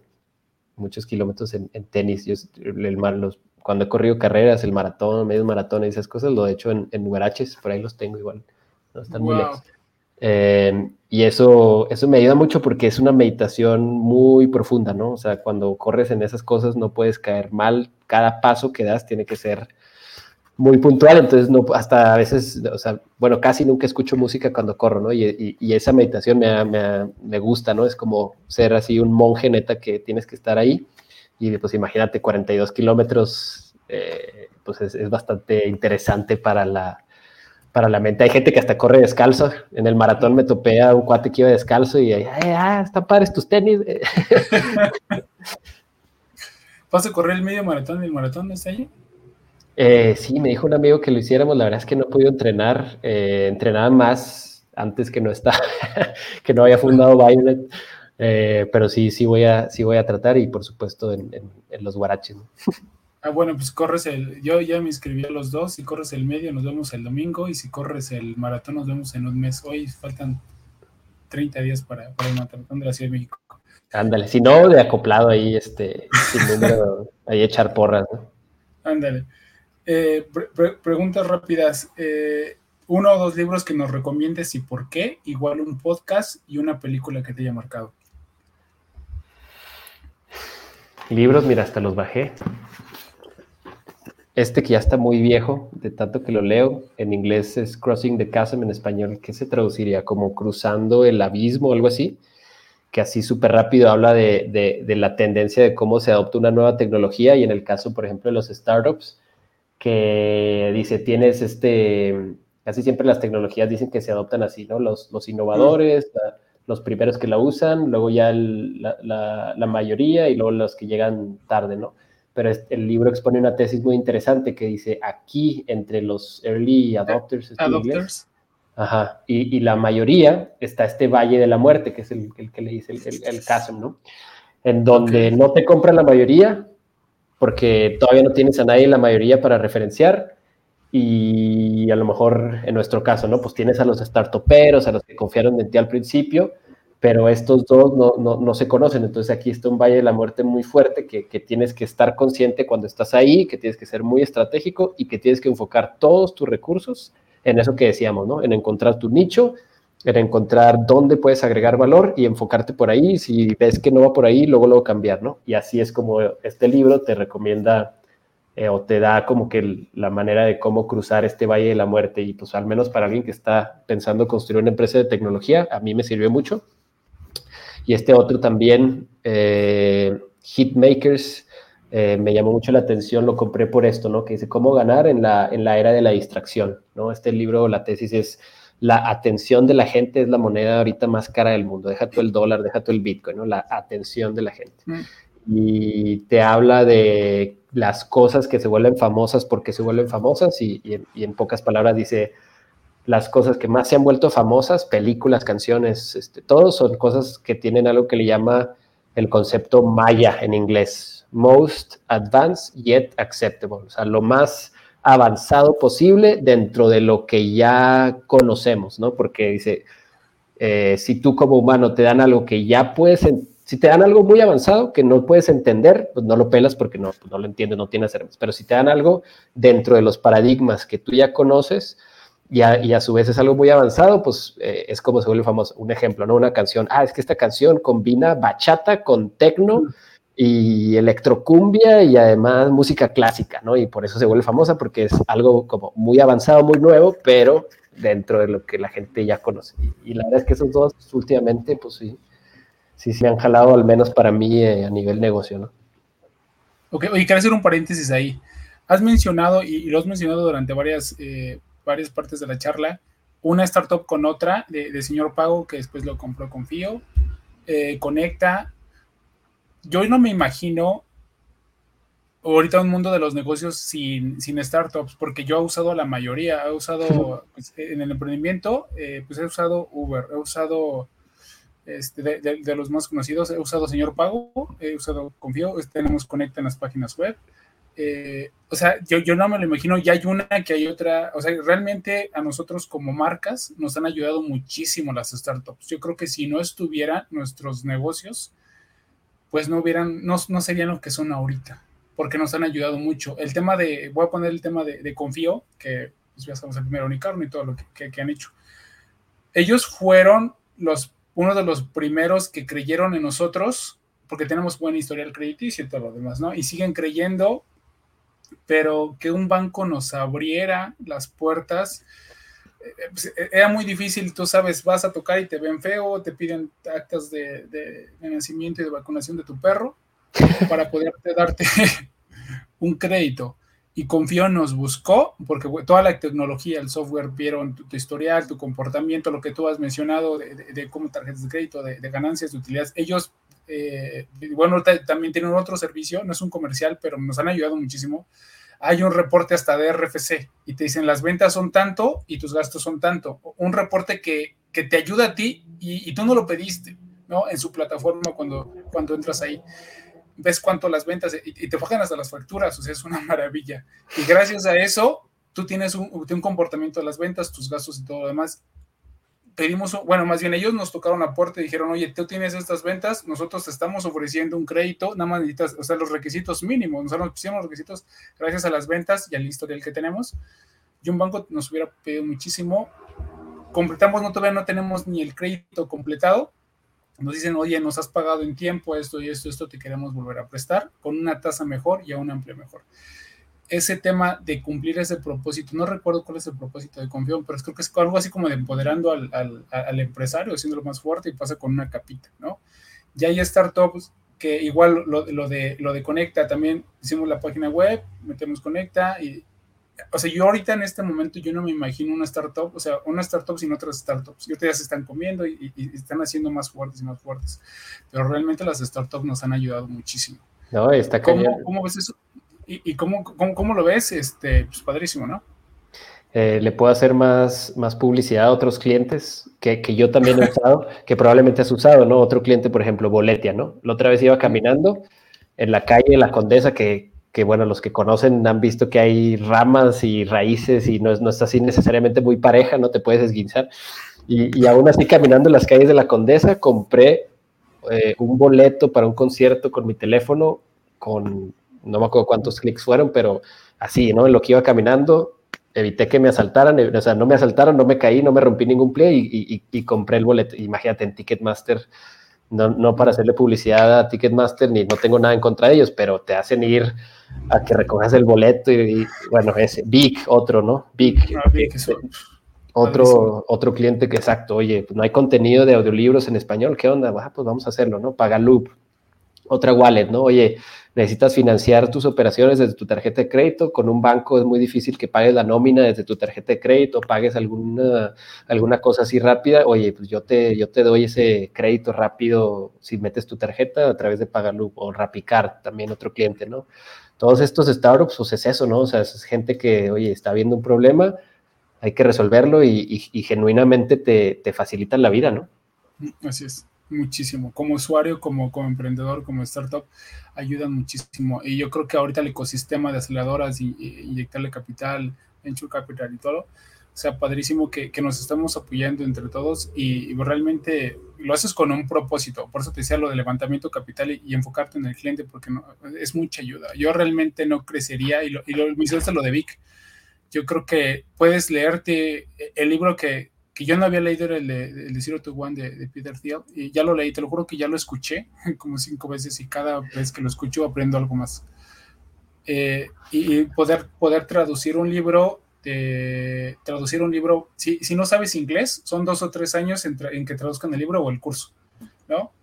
Entonces, las personas que saben inglés, o, o, la, o, o los gringos, o los, bueno, los estadounidenses, o los, los, los europeos, llevan tres años solamente por saber un idioma. ¿No? no solamente es el conversacional o por trabajos, llevan tres o cuatro años, depende de. Ahorita ya se aceleró, a lo mejor dos años, año y medio, si el libro es muy bueno, ¿no?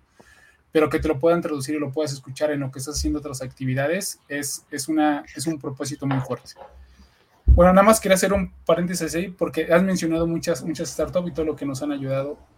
Eh, podcast y una, y una película, y con eso ya pasamos a, a, a la última sección.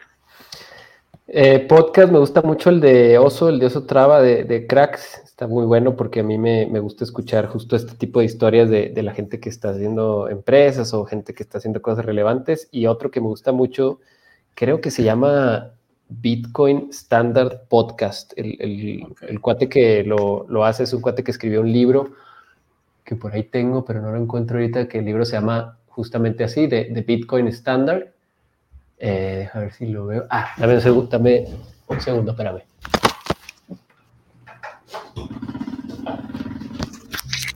Este, este, libro también está buenísimo y tiene un podcast eh, que creo que se llama The Bitcoin Standard Podcast y el cuate que lo hace se llama Saifedin, Saifedin Amous, es un economista libanés. Ese está muy bueno porque no solo habla de Bitcoin, sino de... Eh, mucho de economía, mucho de, del calentamiento global, de la inflación, de muchos temas actuales, todo desde la perspectiva de cómo hoy en día con la economía actual y el modelo altamente inflacionario que tenemos en la economía, por qué todo está mal y por qué a partir de eso hay tantos problemas. Y película, pues es que no soy tan, tan peliculero, fíjate, pero ¿Cuál me gustó hace poquito? Tengo mucho tiempo sin ver una película. Si tuviera que responder, yo creo que la de Forrest Gump. Este, me encanta como la, eh, cómo puedes usar la inocencia y la, ¿cómo se dice? Eh, sí, como e, e, esa ingenuidad muchas veces a tu favor, ¿no? Eh, yo creo que por lo de correr, lo de las empresas, te, representa bastante. Bueno, oye, pasamos a la última sección de la, charla. Te voy a decir una palabra, por favor, la primera palabra que te venga a la mente. ¿Listo? Innovación. Startups. Equipo. Eh, confianza. Familia. Mm, todo. Disrupción. dinero. Jefe. mentoría. COVID. Fraude en línea. Unicornio. Eh, no existe. Chihuahua. Ah, Chihuahua. Mm. Eh, oh, atardeceres. Ciudad de México.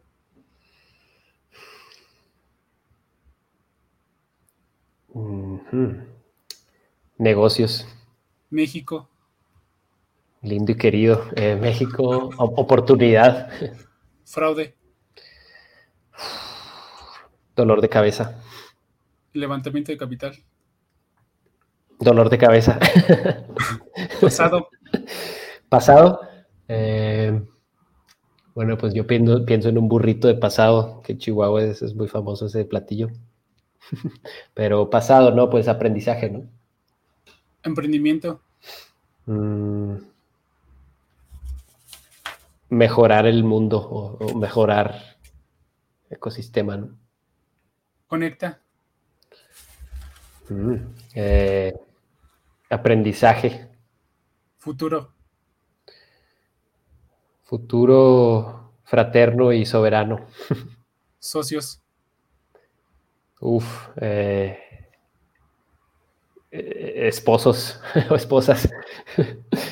Amistad. Amistad, eh, fuerza. Tecnología. Uh, mm, tecnología, tecnología, tecnología, pues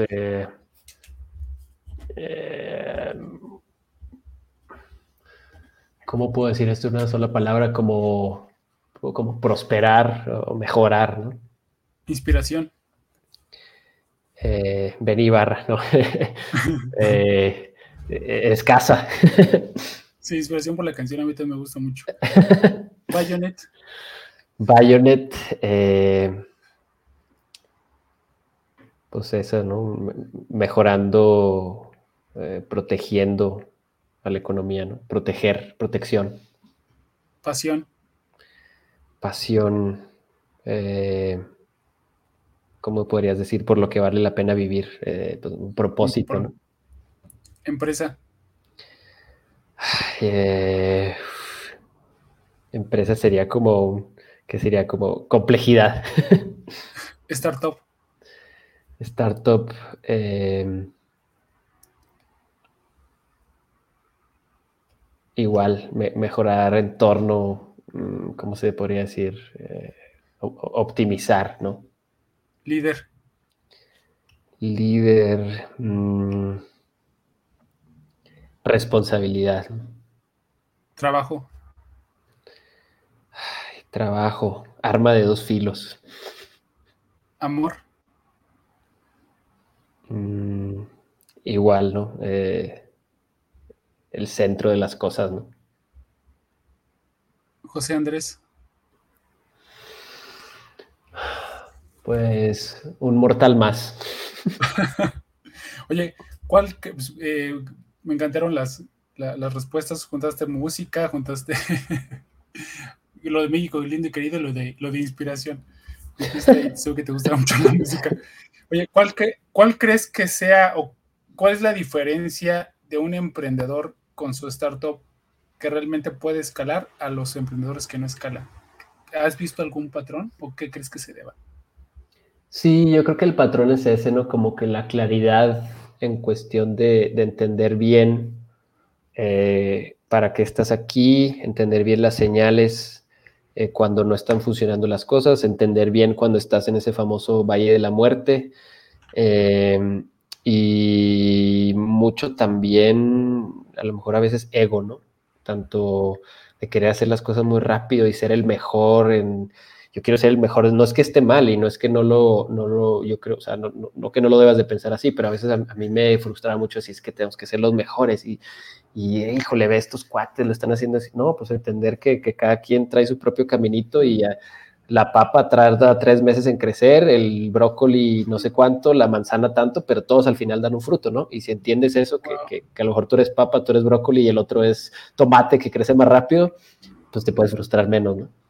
Oh, me, encantó, tu, respuesta. Esta no, esta no la tengo ni en el gorro ni nada, solamente se me ocurrió por todo lo que mencionaste, por todo el conocimiento que traes y, la experiencia. Por último, ¿qué, ¿qué consejo, es la última pregunta, qué consejo le darías a alguien que va saliendo de la universidad, si quiere comer el mundo, alguien que quiere escalar dentro de, esa es la primera, la segunda, alguien que quiere escalar dentro de una organización, y la tercera, alguien que está emprendiendo y que va emprendiendo y quiere fundar una startup. Alguien que va saliendo de la universidad, eh, pues que lea todo lo que pueda, ¿no? Porque luego, si es que quiere tener familia y que ya, no le va a tener dar mucho tiempo de, cultivarse, yo creo que eso, como tú decías, ¿no? El, el hecho de leer y cultivarse y aprender cosas nuevas sin desesperarse, eso sí para mí fue algo muy, que tenía muy, este, claro, voy a aprender a programar, pero no me voy a desesperar sintiéndome un completo idiota los primeros dos años, que haga esto y va a ser poco a poquito. Entonces, para mí sería algo, algo que me sirvió mucho, ¿no? Oye, cultívate eh, y no desde esta perspectiva de tienes que ganarle al de enseguida y aléjate de la mediocridad. No, no, es, oye, simplemente, ¿no? Entre más cosas sepas, entre más cosas este, agarres de, conocimiento y habilidades, pues más vas a disfrutar la vida y más, más, más te vas a saber mover. Alguien que quiere escalar una organización, que mejor se ponga a emprender. no te creas. No, no, no, está mal, ¿eh? Muchas veces también este, el, el, decir, no, pues sabes que yo no, a lo mejor el emprendimiento no es para mí, yo prefiero estar en una organización. Pues nada más que que tenga, que sea consciente y en la medida de lo posible validar que esa organización en la que está lo valora, cree en la visión, cree en la misión, eh, que si le dicen que el, el, capital humano es lo más importante y la tal, que sí, de verdad, este, eh, prediquen con el ejemplo y si no, pues que busque escalar en, otro lugar y, alguien que esté emprendiendo, que, no lo haga, no, no te creas, eh, que sí lo haga eh, y que uno que entienda bien sus riesgos y a dónde puede llegar esto y que si es algo que no tiene esa ecuación de riesgo asimétrico en donde si todo sale mal, pues hay más o menos, pero si todo sale bien, todo puede salir muy bien eh, si no está en esas condiciones, que pues también mejor, mejor no lo hagas. Y dos, lo que ya dijimos, ¿no? Si, si vas a emprender en algo, pues asegúrate que sí sea algo que, en, la, o sea, que, el, que el cliente tiene la cabeza en fuego, o si no es un negocio business to business, pues que sea algo que realmente sea diferenciado, ¿no? O sea, no, no que no me gusten, pero pues no, no abras otro puesto de lotes, ¿no? ya hay muchos muy buenos. Exacto, exacto. Eh, vale, oye, pues no sé si quieras agregar algo más, José Andrés, y decirnos tus redes sociales si te queremos localizar a ti por preguntas, porque pues startup sabes mucho, de financiamiento, fraude y todo lo demás, y nos vuelves a repetir redes sociales y página web de Bionet también, y quién nos puede contactar y cuál es el, target también. Sí, página... Eh Página web es www.bayonet, así, de grande, A, Y, O, N, E, T, punto, y latina, o de Oscar, bayonet.io. Eh, mis redes sociales, la verdad es que en Twitter ya no comparto mucho, pero es igual, es así, José Andrés CH, José Andrés Chávez L. Y LinkedIn es, ah, pues ahí sí lo tienes ahí. Y yo creo que la que más comparto, a ver, déjate confirmo si ese es el handle de, Twitter, porque nada que lo... Sí, José Andrés CHL es el, es el, Twitter. Voy a, voy a compartir más cosas. Y algo que agregar, ¿no? Pues la verdad es que muy, muy completa la, plática, agradecerte el espacio. Si, si alguien tiene alguna, algún comentario o algo así, que me escriba por LinkedIn. y yo con gusto si puedo ayudar en algo, pues de volada, ¿no? Y si tienes una empresa que está sufriendo de fraude, eh, si eres una pyme, pues puedes bajar nuestro plugin de Shopify o puedes decirle al procesador de pago con el que estás procesando los pagos que use a su vez Bayonet. Eh, si eres una empresa mediana, a lo mejor ya te conviene instalar directamente Bayonet. Y si eres una empresa grande, pues con más razón, eh, entra a nuestra página web, agenda un demo y verás que, que tenemos algo bastante ágil y robusto para resolver el problema. Oye, nada más son servicios, o sea, es una como inscripciones o también aplica para productos físicos. Si yo vendo tenis, playeras o tazas o celulares en línea. Todo, todo lo que. Sí, todo lo que tenga que ver con, con, o sea, que te estén haciendo un pago eh, y te puedan tengas el potencial de que te puedan pagar con una tarjeta robada, cualquier tipo de producto o servicio.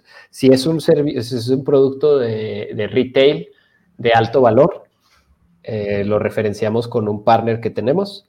Si es un producto, ¿por qué? Porque muchas veces quiere la empresa que absorban el fraude, nosotros no absorbemos el fraude, es decir, no, no, si decimos, oye, acéptalo y se convierte en contracargo fraude, no lo absorbemos, no es nuestro modelo de negocio, vamos a empresas que no necesitan eso. Si tú eres una empresa que vende compus, relojes, algo así, perfumes algo así que, quieras que te absorban, tenemos otros partners, pero eh, nuestra tecnología sirve para vendas lo que vendas por internet o físico. ¿no? Vale, pues muchísimas gracias. Sí hubo un comentario ahí que pues uno de tus consejos les gustó mucho y que estaban trabajando y escuchando. Yo creo que se quedaron un poquito tarde en la oficina. Pues muchas gracias, José Andrés, eh, eh, por, por aceptar la invitación, por todo lo que nos compartiste por hablarnos del fraude, del crecimiento. Aprendí muchísimo del cliente potencial, de startup, levantamiento de capital. Creo que tocamos varios temas y, todos bien importantes. Muchísimas gracias a los que se conectaron. Eh, se queda grabada esta charla en cuentas de Facebook, LinkedIn y la otra semana ya se encuentra en YouTube y en todas las plataformas de podcast. Ahí estamos, nos pueden encontrar como podcast de Godina Líder de la Industria o aparece como de Godina Líder Podcast. Pues nada, José, pues algo más o ya nos despedimos. Muchísimas gracias. Yo de mi lado igual agradecerte a la gente que, nos escuchó y si quieren eh, comentar algo ahí por LinkedIn, que me escriban nomás ahí mensaje. Vale, pues muchísimas gracias a todos. Hasta la próxima. Nos vemos la próxima semana. Cuídate, Master. Gracias. Este podcast es llevado gracias al patrocinio de Panadería y Repostería Saludable Welkery.